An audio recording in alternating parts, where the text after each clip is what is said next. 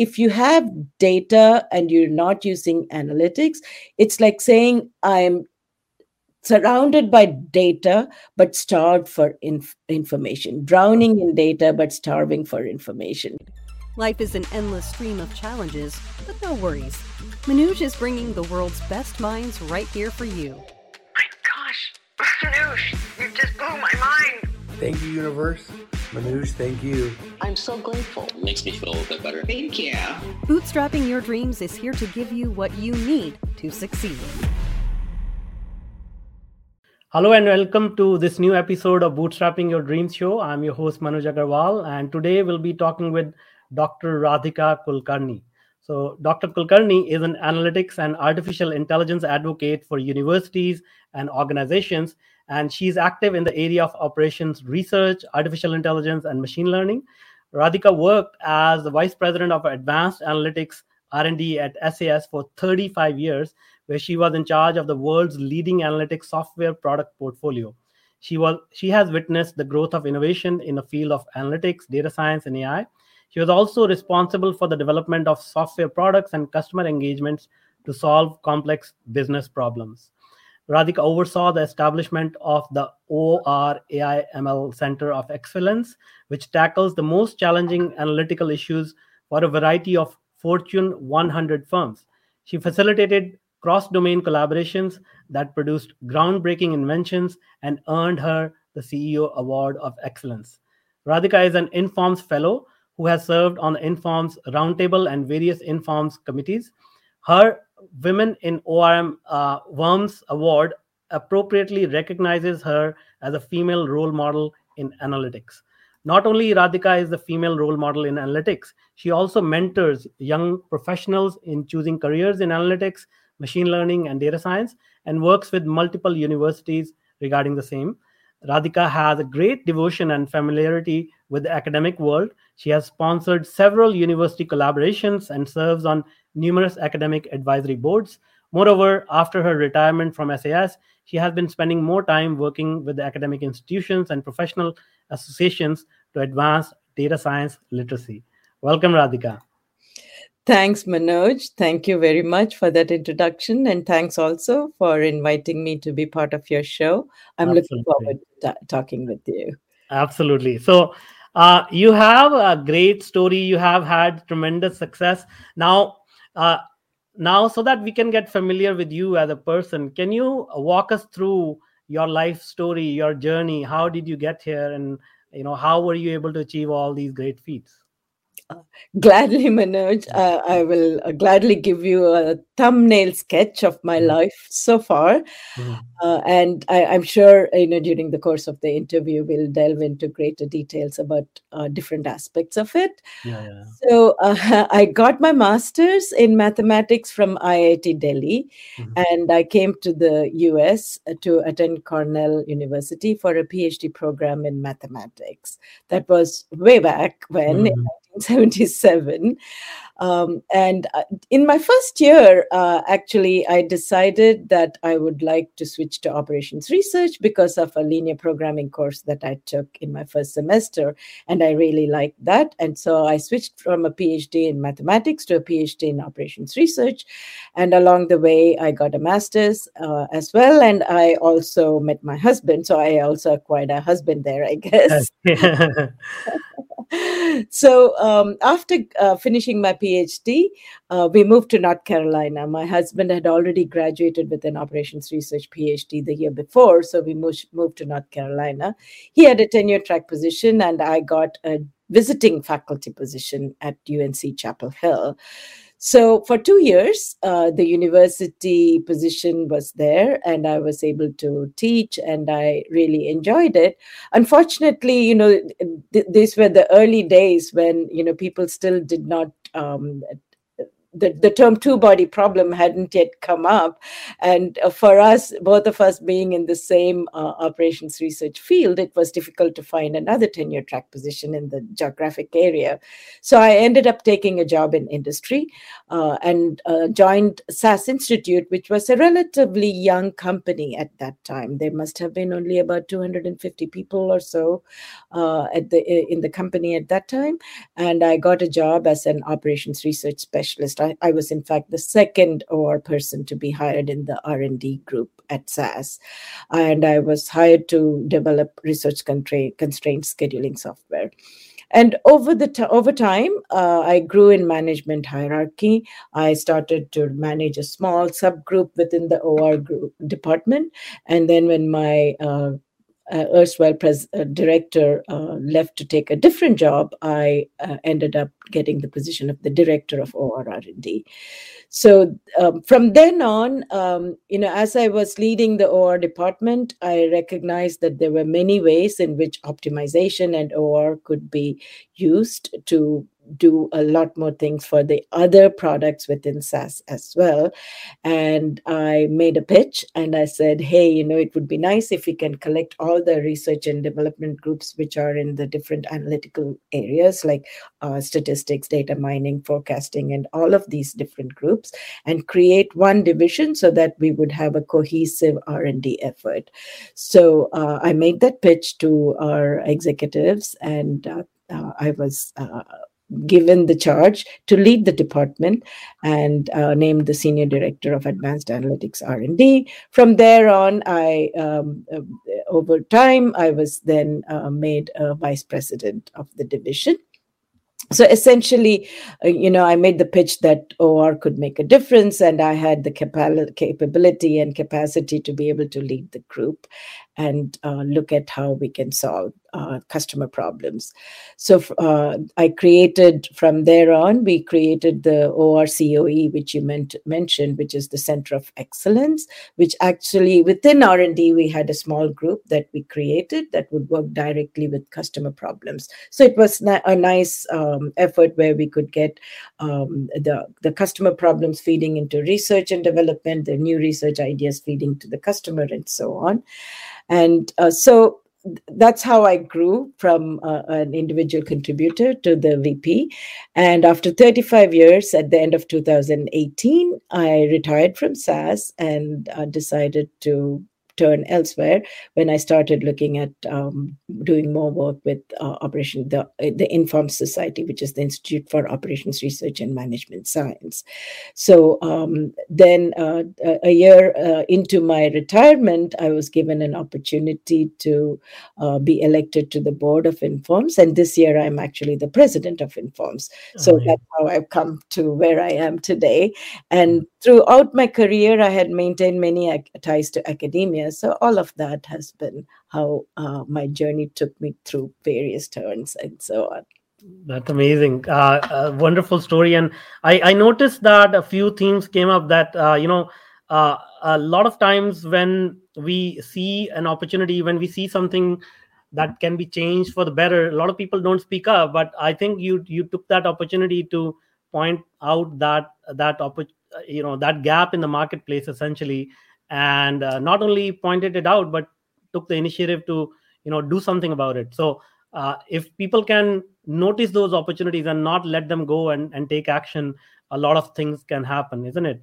Uh, um, absolutely. Absolutely. It is very important to keep your eyes uh, wide open and keep listening to what everybody is saying because there may be some opportunities where you think where you could make a difference and speak up.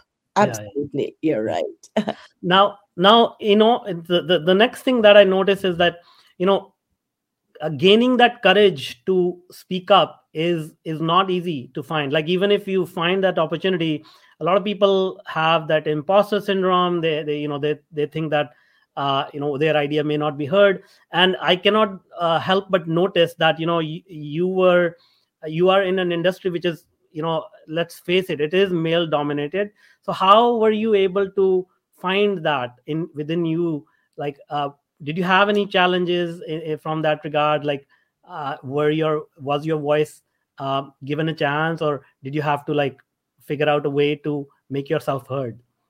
So um, interestingly i don't believe i really felt too much of the imposter syndrome.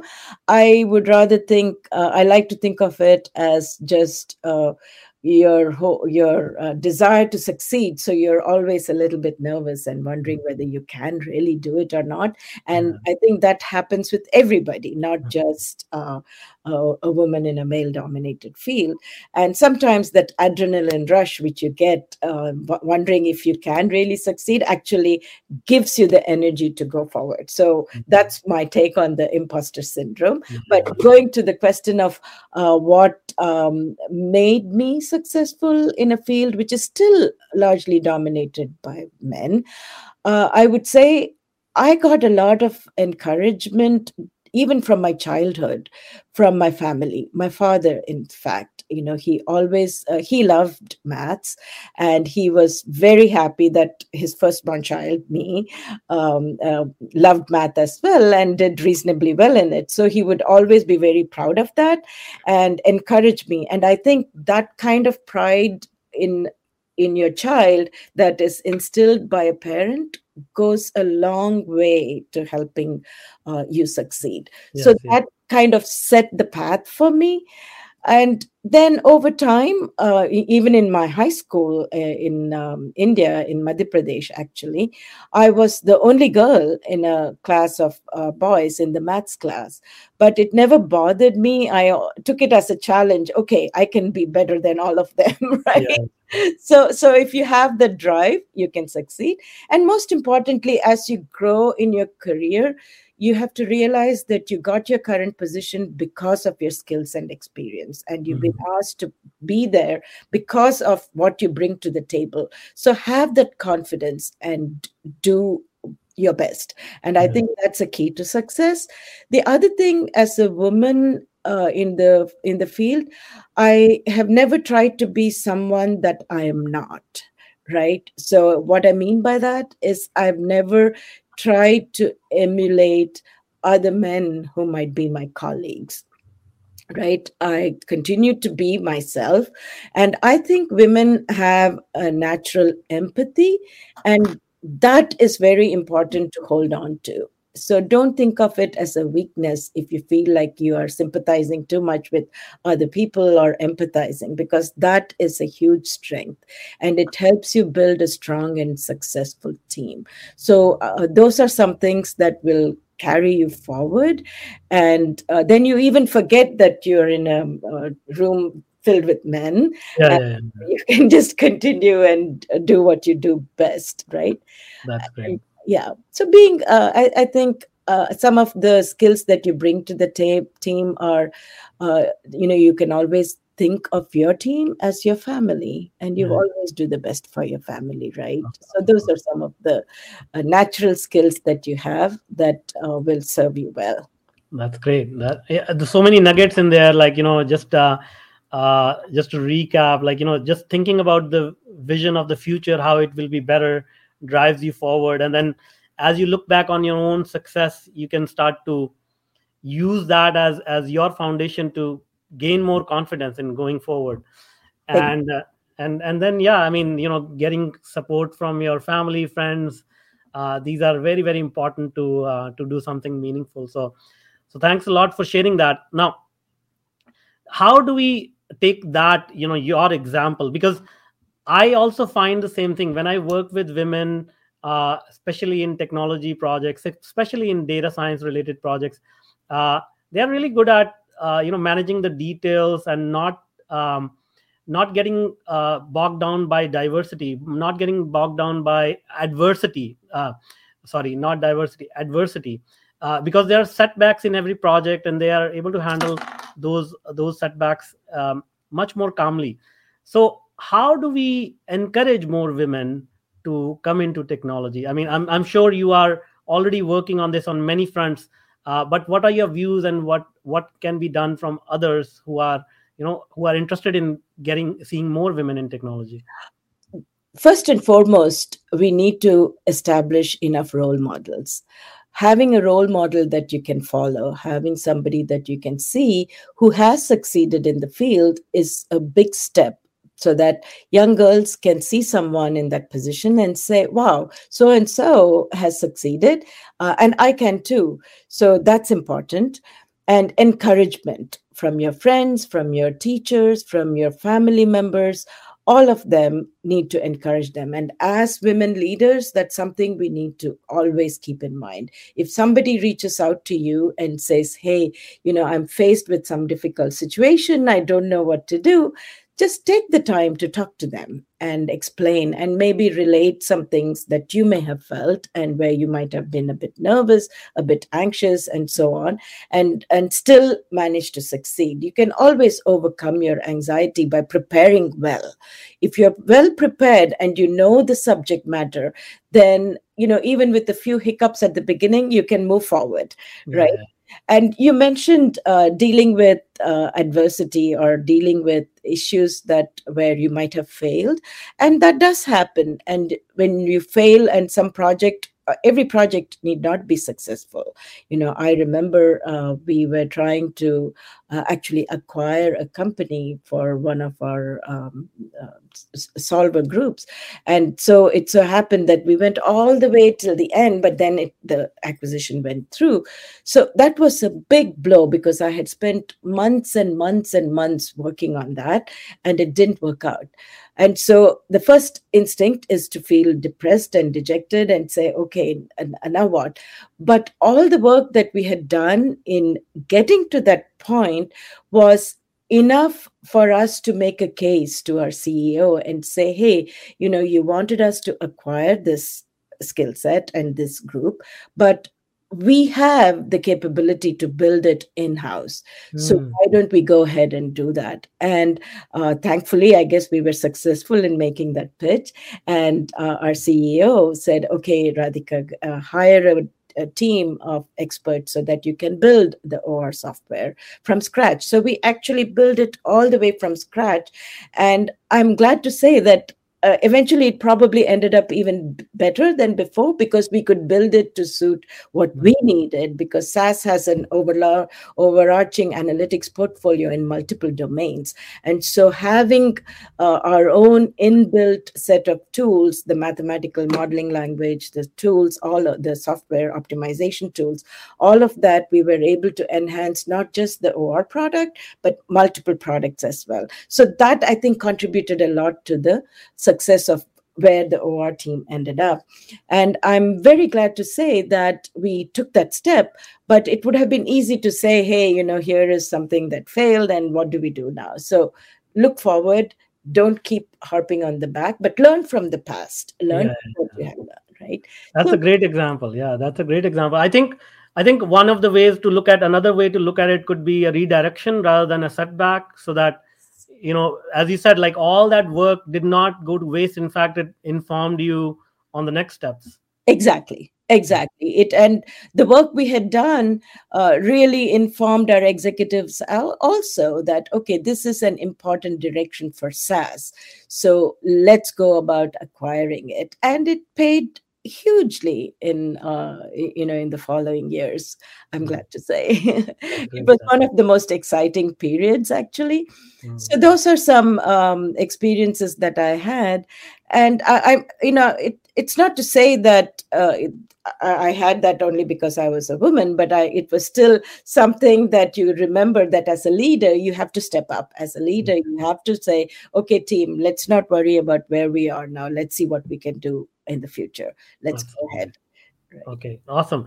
Now, um, another question I have for you is like, you know, you, you talk to a lot of uh, executives, a lot of uh, people who are in a decision making capacity in organizations. What do you think is the level of their data literacy? Like, how how much do they know uh, about the revolution that is going on around us? Uh, how AI is sort of um, slowly getting into each and every aspect of our lives uh, what are your views about that? Um, very good question. So, uh, data and analytics literacy can be at many different levels.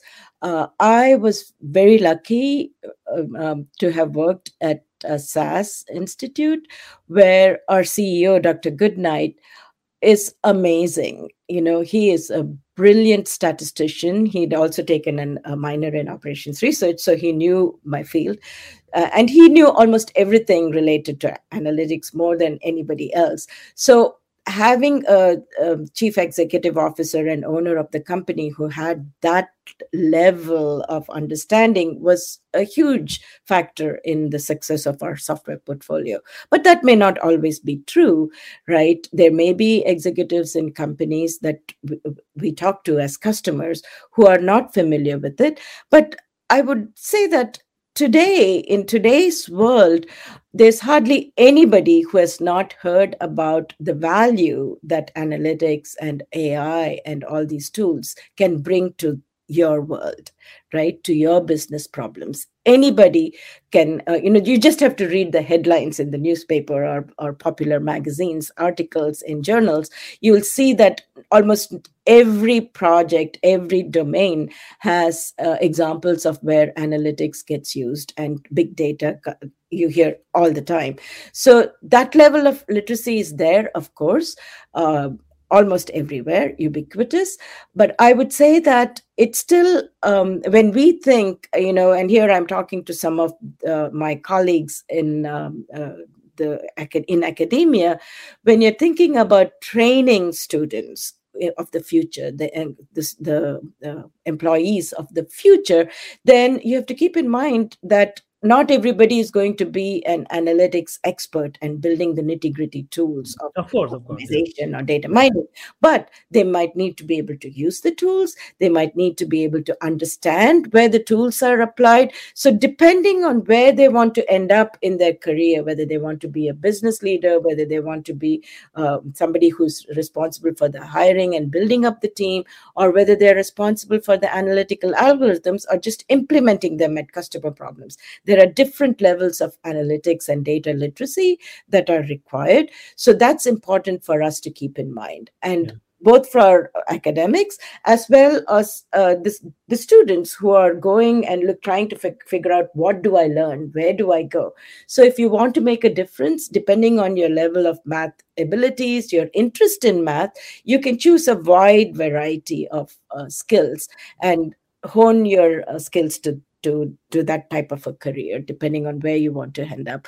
So I do think understanding a basic level of what all of this means is very critical to everyone and how deep or how wide you go depends on where you want to end up in your job you are listening to bootstrapping your dreams show with manoj agarwal Businesses face numerous challenges like finding the right product market fit, determining the market size, implementing a winning go to market strategy, crafting customer centric USP, competitive analysis, looking for funding, building up cash flow and profitability. We have made a lot of free resources available to the entrepreneurial community, including this podcast. This podcast. We invite you to check out our websites and follow us on social channels. The links are in the show notes. We hope you find the resources useful and utilize them to grow your business. Grow your business. We also have some programs for entrepreneurs.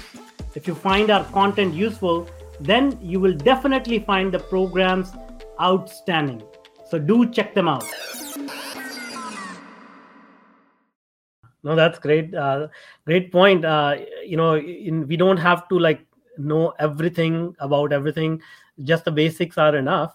Uh, so, uh, continuing with that thought, um, can you share your perspective on how? Because I get this question a lot. Like, how how can data help me make my business better make my life better. So what is your perspective? Like if if there was a lay person who does not know a lot about technology or data what kind of uh, you know benefits uh, analytics and ai and all of this data science stuff provides to uh, to a, a person or a business?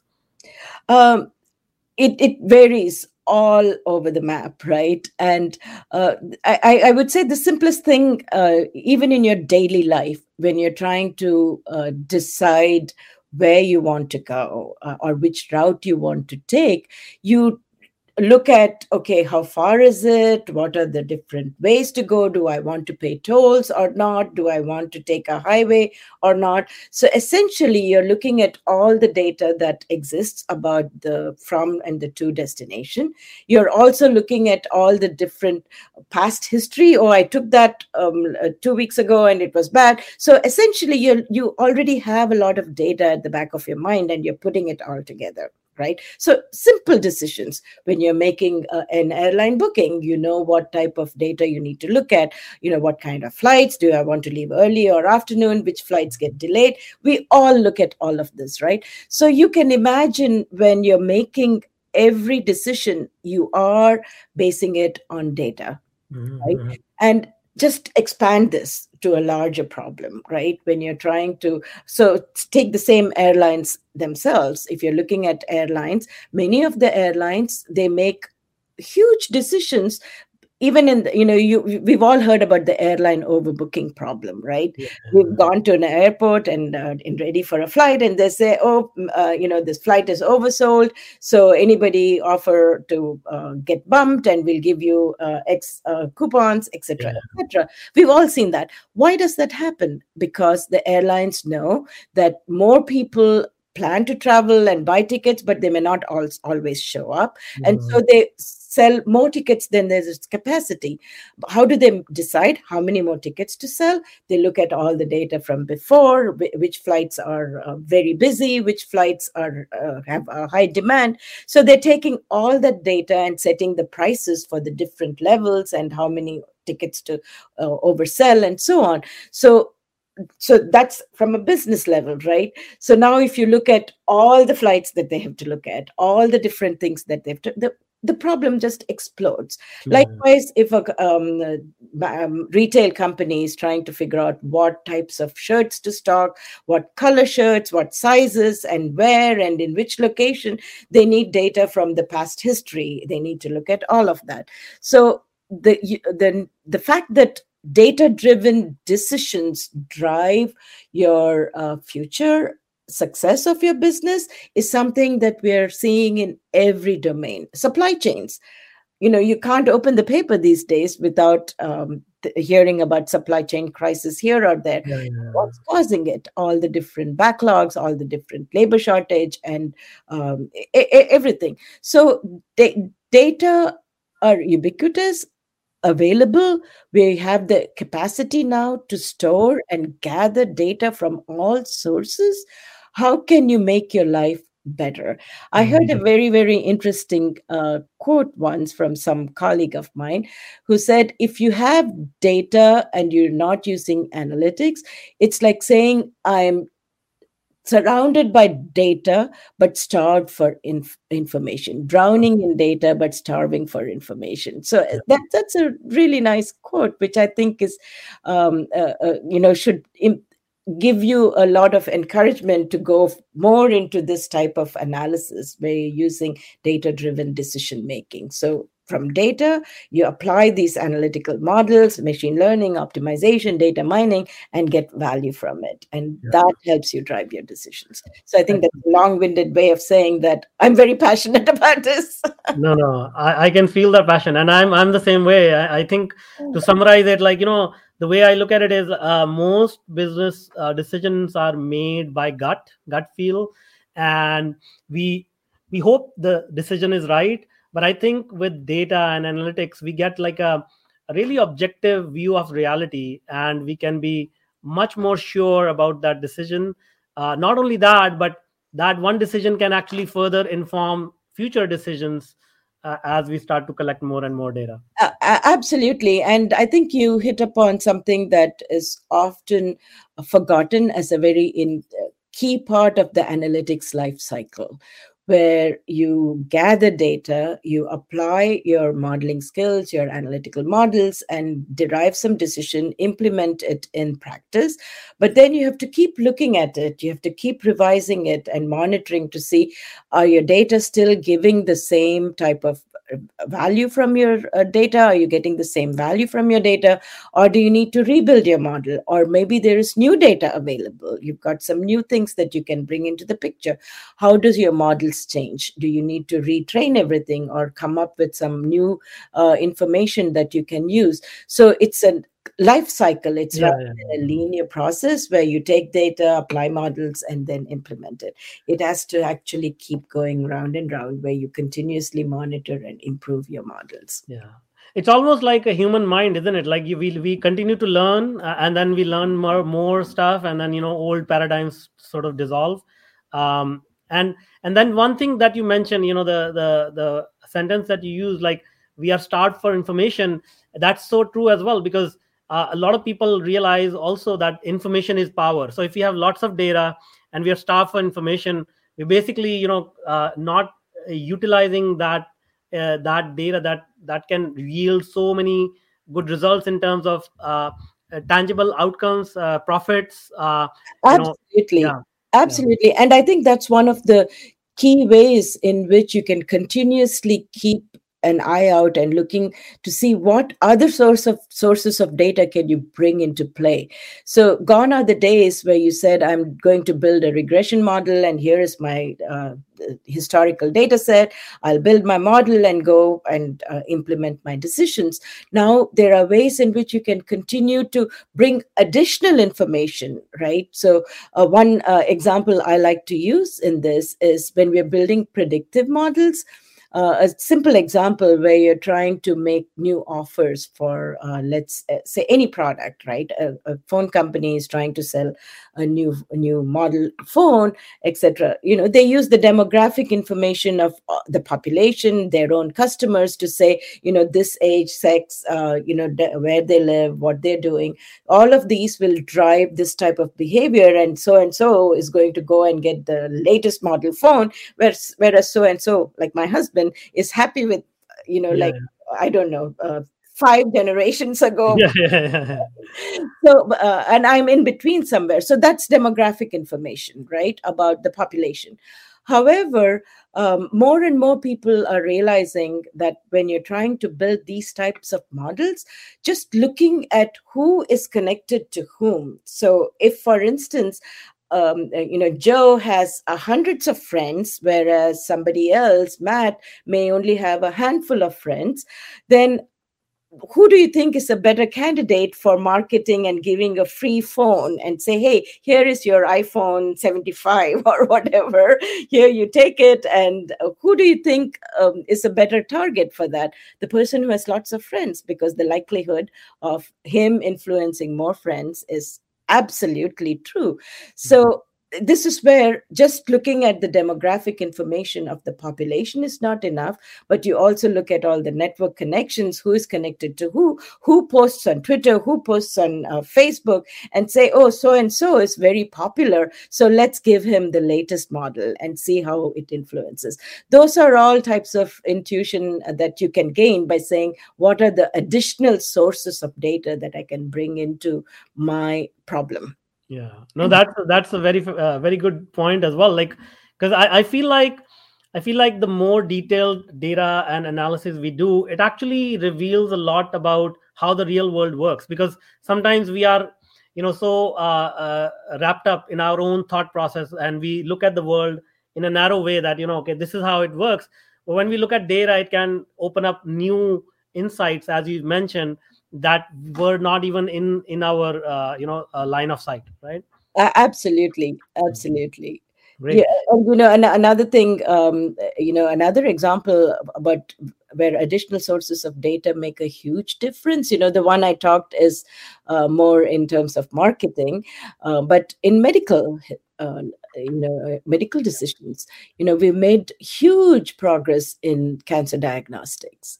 And just not enough to look at patient history and um, the demographics of the patient population, but also any data that you can have about the genetics and the genetic markers of the different uh, people that you're considering, the patients you're considering, all of that data makes a huge difference. You know, even environmental issues, what sort of things, uh, environment are they in? So every piece of additional uh, information that you can get makes a difference. So of course the tr- the trick is which adds value and which is just a nuisance or adds noise, right? How do you decide that? And and you need different kinds of analytical tools to help you decide all of that. Which are the variables that really make a difference and which are not going to add much value to your decision yeah absolutely absolutely.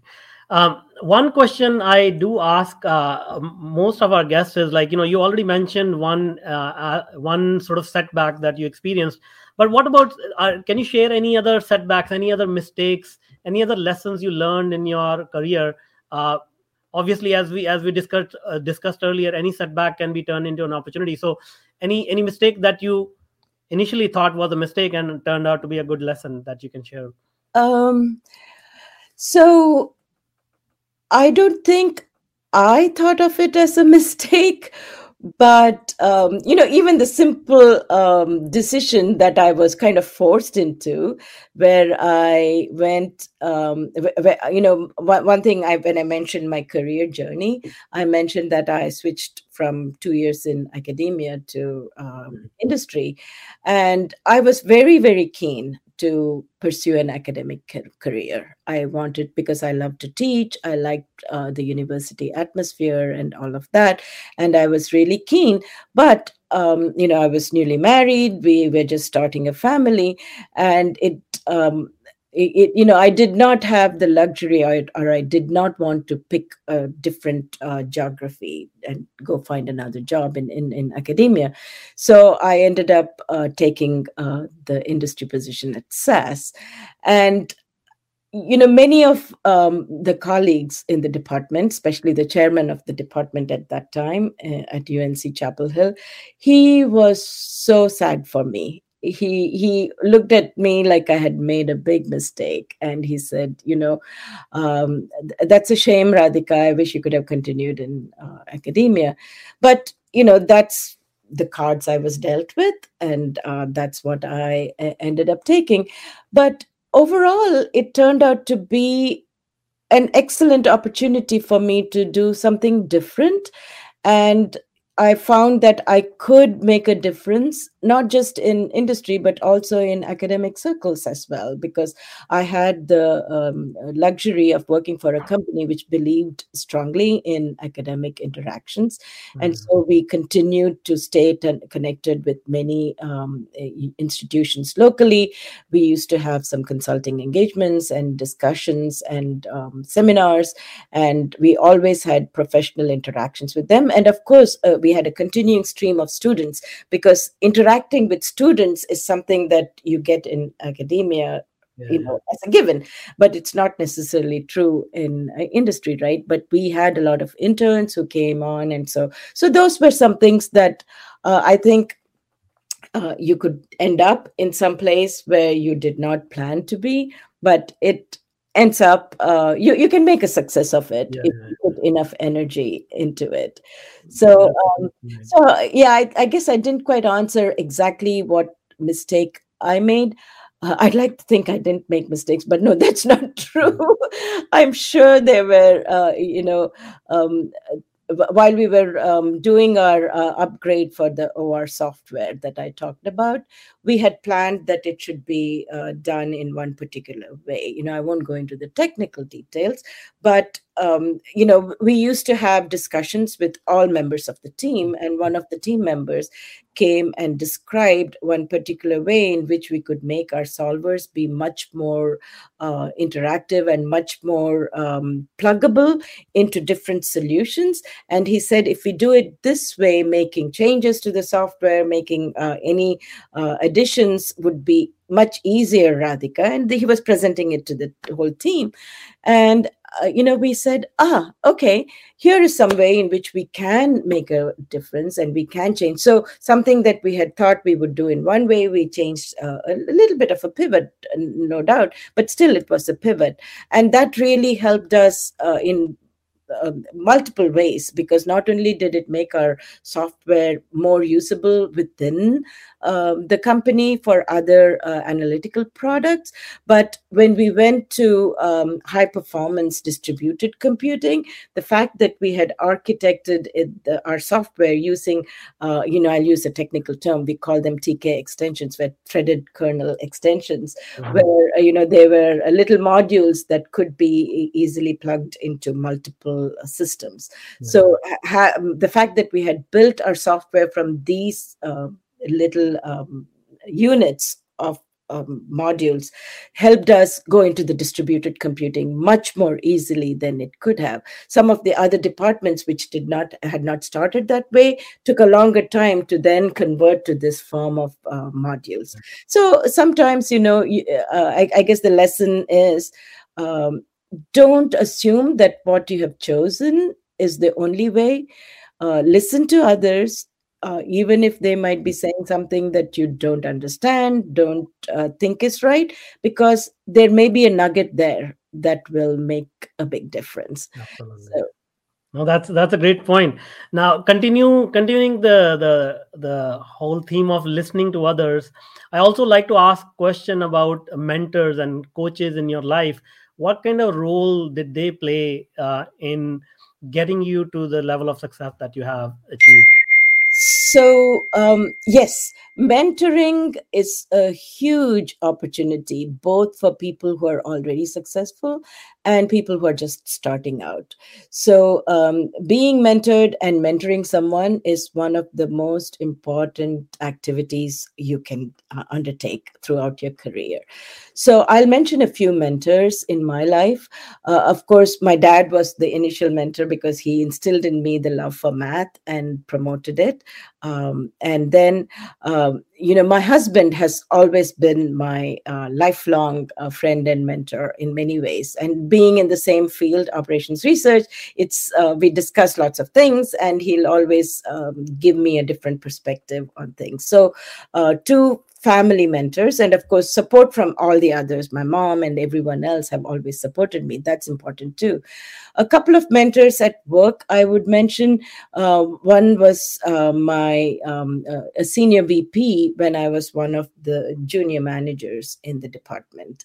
Uh, you know when i was the manager of the small subgroup that i mentioned earlier of or um, i was um, invited to attend a meeting uh, to rep uh, to represent the OR group because my boss, who was the director of the OR department at that time, was unable to, unavailable at that time. So um, I was asked to come to that meeting. So I went to the meeting, and uh, you know, it, it, you know how the meeting rooms are usually at a table, uh, you know, with a maybe 15 20 chairs and then some chairs around the the uh, the wall.